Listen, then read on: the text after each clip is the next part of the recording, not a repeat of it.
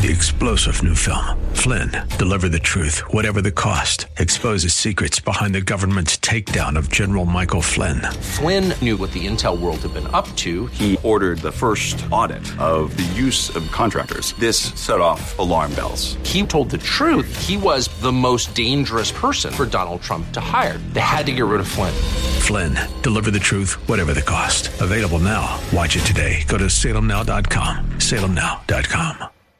And now back to Lifeline with Craig Roberts. Welcome back to this edition of Lifeline. Our visit today with Wesley Smith, Senior Fellow at the Discovery Institute, continues. Wes's book, by the way, Culture of Death The Assault on Medical Ethics in America, available through Amazon.com. As well, you can get more information through his website, information too on his blog, found at Secondhand Smoke. Details online at wesleyjsmith.com. That's wesleyjsmith.com Com. We're talking about a, a, very troubling paradigm shift that's happening in the medical community. It's happening certainly at the level at which uh, the services that are provided by physicians are being paid for. Uh, for example, what's happening in nationalized healthcare in countries like Britain, the shift that we see taking place in the same direction here in our own nation. We're suddenly now motivated by concerns over lacks of resources, whether it's an issue of living longer, living healthier, um, living safer, and therefore not having as many organs at our disposal to transplant into other individuals, or simply saying we only have so much money, so we have to somehow come up with a yardstick by which we measure who gets the money for one treatment and who does not. All of a sudden now, we're seeing a massive erosion of what had been the foundation of ethics in America. And it's I would seem too, Wesley, that a big part of this is seeing a the slow erosion of what had been the the guiding light, so to speak, the moral compass of America, the Judeo Christian ethic. Absolutely. That said to us that life has an intrinsic value, not comma, if, but rather life has value, period. We that period has been we hold these truths. Yep. It's been changed from a period to a comma. It's been changed to to a comma, and there is a great deal of persuasion to get people to say that life doesn't necessarily have uh, value. Moreover, that human life as a value itself is irrelevant. What matters is certain capacities. So, in the animal rights movement, uh, which I believe we've talked about, um, it isn't the being human is not what gives value. It's the ability to feel pain. Now, this is not animal welfare, but animal rights. And so, PETA brought that lawsuit against SeaWorld trying to declare whales to be slaves. Why? Because in in that tech, that uh, belief system, there is no moral distinction between whales and cows and squirrels and people. Uh, in uh, uh some radical environmental groups, human beings are not only not uh, uniquely valuable. We're the villains of the planet. We're the AIDS afflicting planet Earth. And so we have become, uh, look at that movie, um, The Day the Earth Stood Still, the remake, starring Keanu Reeves. In the original version from the 50s, Michael Rennie, the alien came down to Earth to save people from themselves. In the Keanu Reeves remake, the alien came down to Earth to commit total genocide to save the Earth. And that was an A list Hollywood movie. That was the, the, the, so there are anti-human agendas. Humanism is morphing into anti-humanism. The concept of human exceptionalism is being disdained and attacked. The sanctity of human life is being discarded if the church falls prey to this, and I don't think it will, but realize the church, how did the church begin to gain uh, credibility in ancient Rome? It was rescuing babies exposed on hills and raising those children as their own. It was nurturing and caring for the poor. We uh, Christians showed ourselves to be a different ethic from the reigning pagan culture, which was very harsh. And that ethic, that value, was not extended exclusively to ourselves and right. our own camp, but extended beyond our borders. And, and look at the Sisters of, of, of Missionaries of Mercy, the Mother Teresa's group. They had an AIDS hospice during the height of the AIDS uh, epidemic here in San Francisco. And I moved to San Francisco in 1992. It was horrible to see. What a catastrophe for those young men.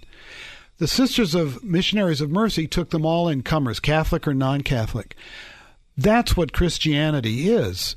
And yet, under this new Obamacare rule, the missionaries of mercy, because they weren't restricting their care to Catholics, would have to cover contraception in the nuns' health care plan. obviously we're in a, a, a very critical position right now. We're, we're, at a, we're at a crossroads where our action or inaction is, is really going to determine the direction of our nation, of our planet, uh, forever to come. In a few moments, if you would, as our time winds down this afternoon, Wes, give us some insights in terms of what needs to be the, the marching orders here for the church. I think, uh, and you would know the scripture uh, where to find this, but when in the separation of the goats and the sheep, mm-hmm. Uh, I, we to the chaff, as was, the case may be. I was hungry and you fed me. Mm-hmm. I was in prison and you visited me. I was sick and you cared for me. This is a paraphrase. Uh, and when did we do this, Lord? When you did that to the least of me, you did it on uh, my brothers. You did it unto me. That good. That whole um, discourse really focuses me. If we end up in a place where we start discarding people, we could end up on the other side of that equation. I was sick and you killed me. Mm. I was old and you abandoned me. When did we do that unto you, Lord? When you did that unto the least of these, my brothers and sisters, you did it unto me. That for the church is a clear dividing line it takes us back again in that passage of Matthew 25 to what we saw demonstrated in the dangerous slippery slope that took place in Nazi Germany. We made references to this earlier on in our conversation today. Uh, that when they came for the Jews, I wasn't a Jew, so I said nothing. When they came for, and we just ticked off the list of individuals, they came for the communists, I wasn't a communist, so I did nothing. When they came for me, there was no one left to speak up for me. But we also have to be careful not to say uh, this is Nazis because people will look around and say, "Wait a minute, we're not seeking Heil and we're not setting up death camps." And yet. and yet, and the the things the Nazis did in terms of the medical uh, Holocaust, the sterilizations, 340,000 people involuntarily sterilized in Germany. That came from the law of California, our euthanasia, our sorry eugenics law the uh, the medical holocaust of the euthanasia murders of the disabled babies and the uh, the disabled adults under the T4 program, Tiergarten 4. That was not being forced by the Nazis. That was doctors doing it because they wanted to do it. And advocacy for that began with a book called Permission to Destroy Life Unworthy of Life by an, a lawyer and a doctor, Alfred Hoche and uh, Karl Binding, back in 1920, before anybody had ever heard of Adolf Hitler. So by 1927, a majority, according to polling, a majority of pa- parents of disabled children thought it would be okay for doctors to kill them. There was that kind of push in the 20s, long before Hitler adopted some of these policies as his own. So this isn't Wes then to say, let's take action so it doesn't happen. The reality here is let's take action so it doesn't happen again. Yes, and also realize that it isn't just the Nazis, that people who Uh, are nothing like Nazis can fall into this well, if they reject the concept of the intrinsic dignity and exceptionalism and value of human life. Once you say some lives have greater value than others, particularly in the healthcare context, you start down a logical road. We are a logical species. We will go where our principles take us. And if we say that Grandma Jones has less value because she has Alzheimer's than Wesley Smith, then we have started down a terrible road that can end in exploitation, oppression, and killing. And as we delineated earlier, this is not something that might begin happening. It's already a contested issue. It's already a debate within the medical community in Great Britain. And here. And here, and too. here. Debate, not actual happening, but debate. Get more information, get educated, get involved. Details again on the web. Wesley's got all kinds of great resources available. Just go to wesleyjsmith.com. That's wesleyjsmith.com. And Wes, as always, we appreciate the time and the insights. Now you see why I'm so much fun at parties. Thanks again, Wes. Thanks.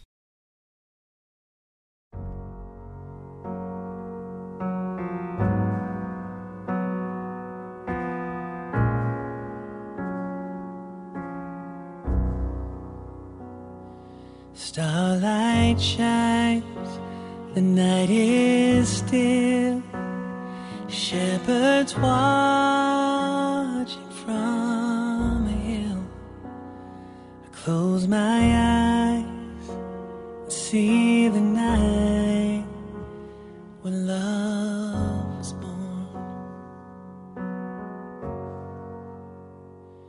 A perfect child gently ways a mother bends to kiss God's face.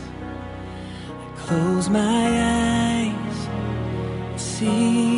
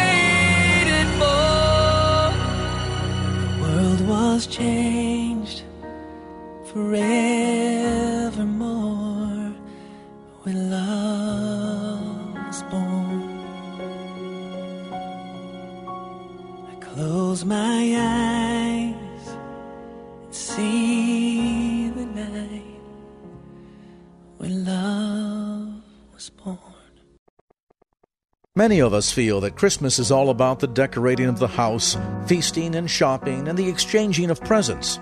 And while enjoying the festival with our near and dear ones, we should remember that the festivity takes on a greater significance if we celebrate it with the real spirit of Christmas. Being a Christian, I know that Christmas is a time to reflect and celebrate the birthday of our Savior, Jesus Christ. During this season, we celebrate the greatest gift the human race has ever known God's gift of Jesus Christ, His Son. God, in His love and mercy, saw our spiritual need, and so that on that Christmas night over 2,000 years ago, He sent forth His Son. As a child, I used to long for December. It was always heartening to attend Christmas Eve services, sing carols under the soft glow of the lights in the cold of December, and be greeted by the arrival of gifts placed carefully under the tree. As I grew up, I started wondering about the essence of the Christmas season, and I came to know more about Him and the reason for celebrating His birth. The Bible says we are lost and separated from God, but Jesus Christ came to bring us back. For all have sinned against God and are far away from His presence. But by profiting from the gift of God's grace, all of us could be saved. Ephesians 2 8 says, For by grace we are saved through faith, and that not of ourselves, it is the gift of God. Unlike any other baby, the one that was born that night in Bethlehem was unique in all of history. He was not created by a human father. He had a heavenly pre existence, as we see in John 1, verses 1 through 3. He is God, the Son, creator of the universe in Philippians 2 and 5. This is why Christmas is called the Incarnation, a word which means in the flesh. In the birth of Jesus, the eternal, all powerful, and all knowing Creator came to earth in the flesh. Why would God do such a thing? Why would He come as a child instead of appearing in power and majesty? Why would He make Himself a true man and live among us when He knew full well how terribly He would be treated? It was love. So, Christmas, in a very real way, is the celebration of God's gift to the world, His Son. It brings hope and gives a new lease on life. It means a time to reconcile and submit ourselves completely to Christ. It means a time to help the poor and needy, share the joys and pains of loved ones. Let's forget everything else this season and bring Jesus and his teachings to the center so that this Christmas turns out to be the most joyous celebration ever. As part of that joy, I've always wondered about the reflections of older believers, those who have lived in Christ for 30, 40, 50, 60, even more years. Joining us now is a very special guest, Reverend Ephraim Treadle, whose ministry on radio and television here in the San Francisco Bay Area and internationally has spanned more than 50 years. He joins us now with his reflections on Christmas. A song, a gift. We thank you, Lord, for this new day, a gift of life and a gift of grace. We enjoyed your supper of love divine with the redeeming blood from your cross. We now, enriched in our daily trail, can sing the joy of your sacred heart. May all the world which we try to embrace receive the abundance of peace and grace.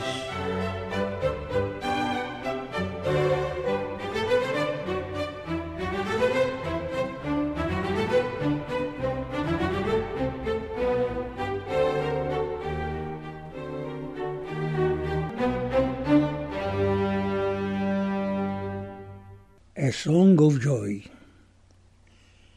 Today, a song of joy came in my life and filled my heart with memories and love. As I remembered all the gifts received when needed comfort in my fragile life. It was your love, my friend, and was your strength, your understanding, and God's own answer, grace, that saved me and then it chased away the fear, the darkness of those days, and all my tears. But now, my friend, I walk again with you to share the dreams that finally came true.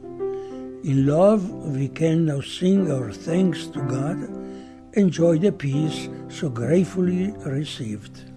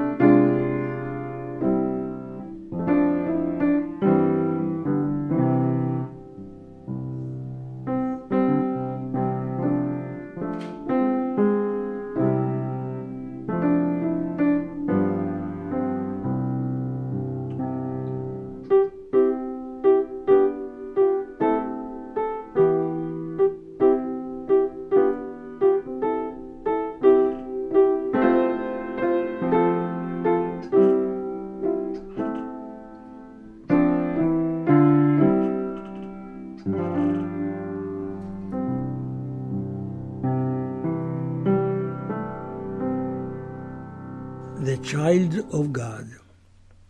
You, Lord, my love, have given me another day of joyful celebration, so beautiful, so warm, so human and divine that nothing upon this earth can be compared to it. No ocean's beauty or desert's intact vastity, no waterfall's solemnity, no mountain's heights, no all men's conquests, no vastity of the skies can simply be compared just to the sweetness of your godly infinity and human hearts. We know of your divinity, of the world you have created, rich of marvels, and the promises for an eternal life.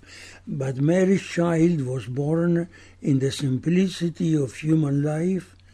The miracle of love then was revealed, a child with human body, beauty, and life, hiding the beauty of you, the eternal Father.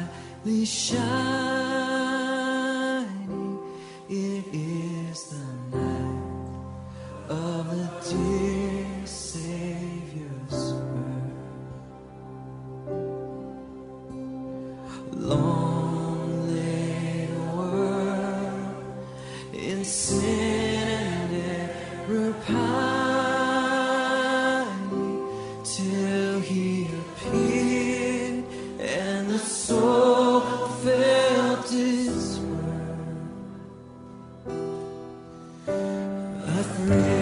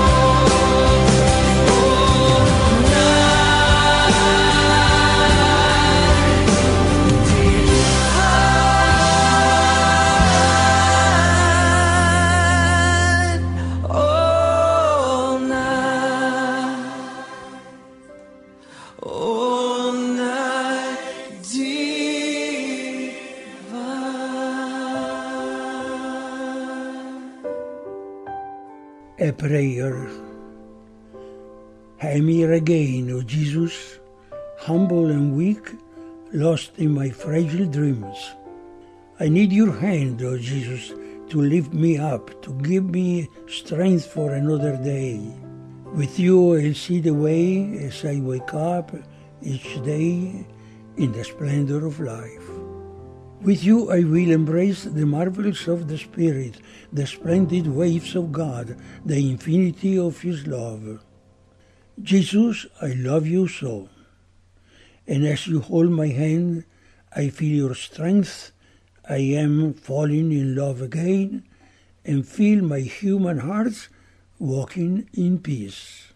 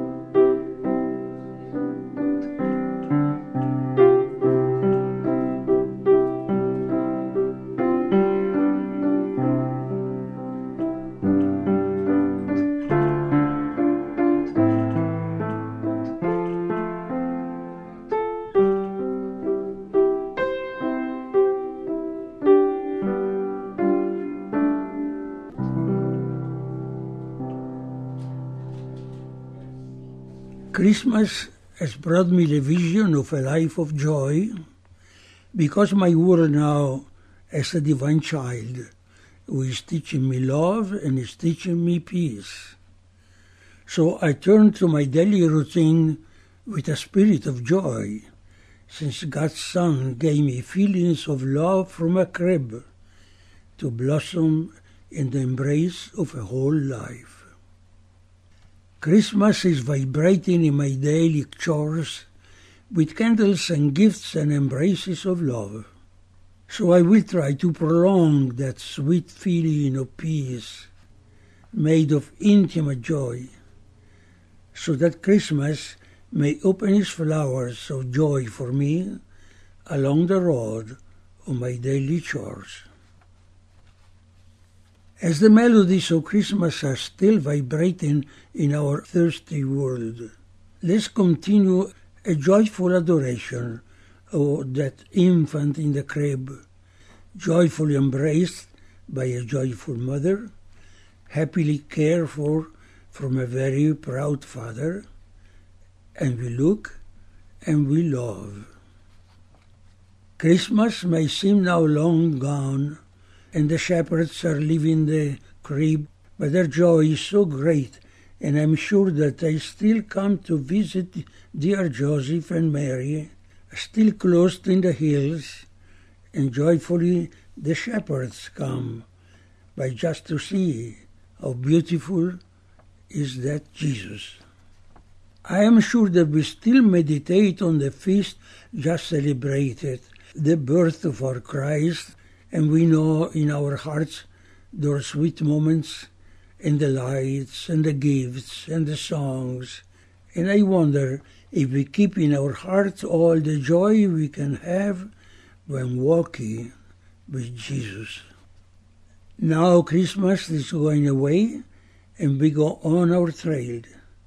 But I hope we remember the joy, the dreams we enjoyed at the birth of Jesus. And I hope we remember the joy of a family and the joy of rich and poor when the price of a life is the life of a heart, blessed by God.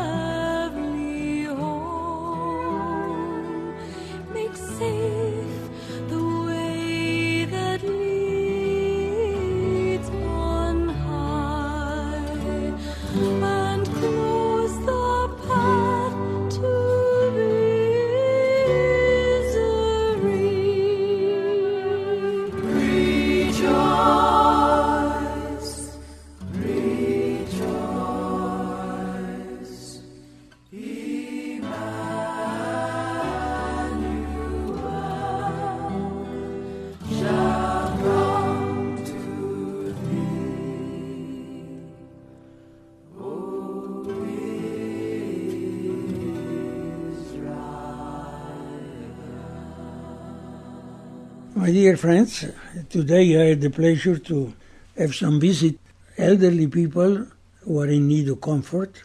You have a lot of wonderful things to do and you kind of forget the world outside. So much so that the other day a friend took me out for a quick visit and in the middle of a city where I lived for almost 70 years, I was lost. The changes when you have the type of life I have every day, where all I have to say is to take all the pills the doctors will give me, and those two or three things that pertains to the community, like some prayers in the morning. I do other things like play the piano for somebody who is uh, tired to be alone. But it's an assurance, but it's a life. Now, at Christmas particularly, I really feel the isolation in which I am because there are the gifts, there are the decoration, particularly those who are in need. I enjoy, for example, a couple of evenings with associations where all the members were brothers and sisters, and Christmas was the theme of the whole evening, so anticipating the real day for me. But when I come back here, all that world outside goes down, and you remain with what you have.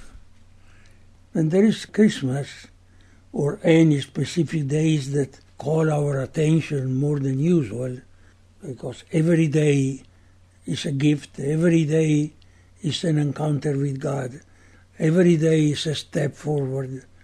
But when these occasions come, we stress the presence of beautiful things like the birth of Christ, to become the son of Mary, the little boy in the hands of Joseph, the center of our Christmas.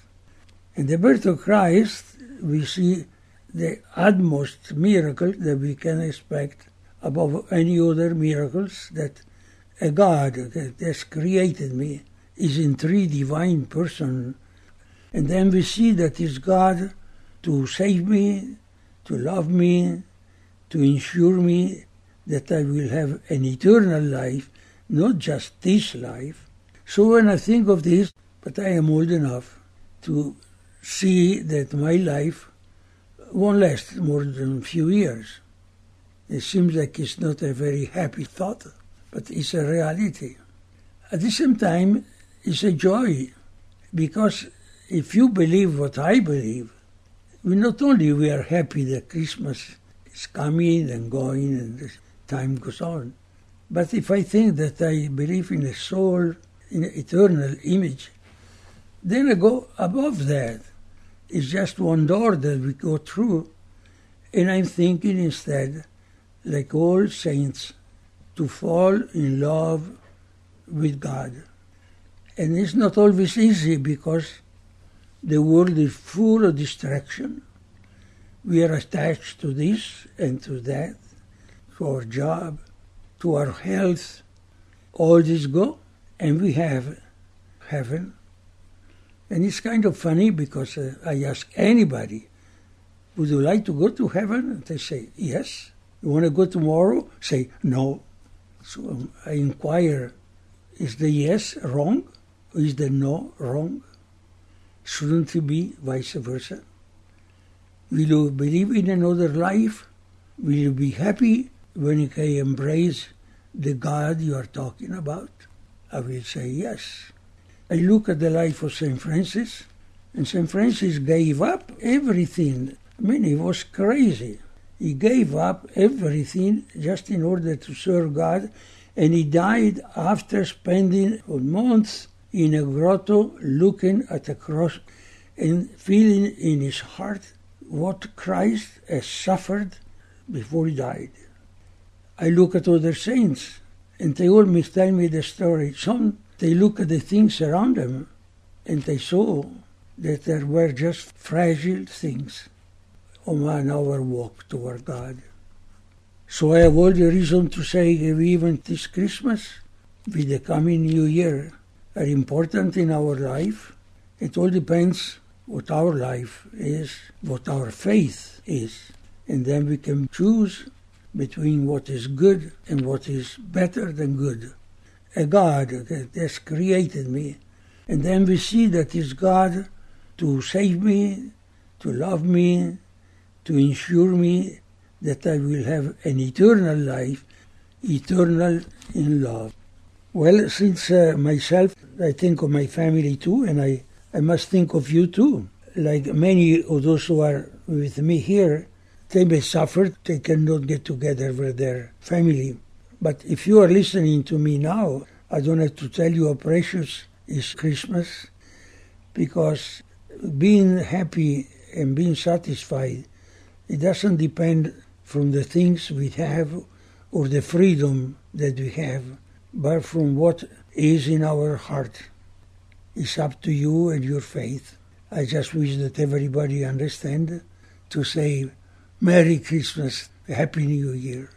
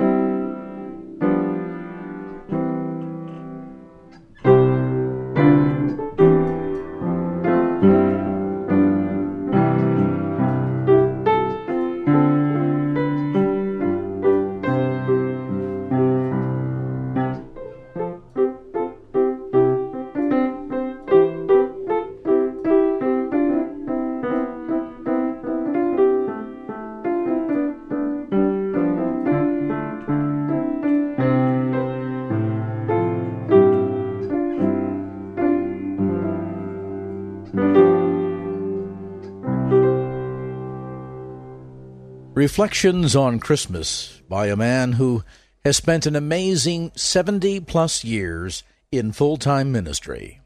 In April of this year, he published his most recent book, and in May, celebrated his 90th birthday.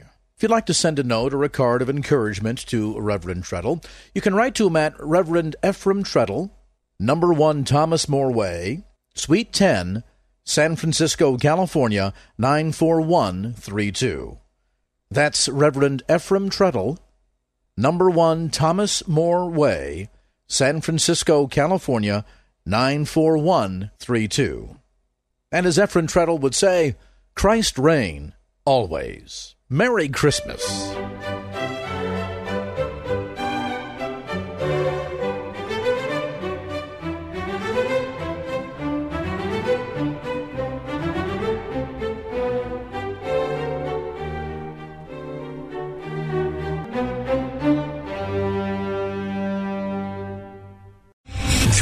General Michael J. Flynn, head of the Pentagon Intelligence Agency, knew all the government's dirty secrets. He was one of the most respected generals in the military. Flynn knew what the intel world had been up to. He understood its funding. He ordered the first audit of the use of contractors. This set off alarm bells.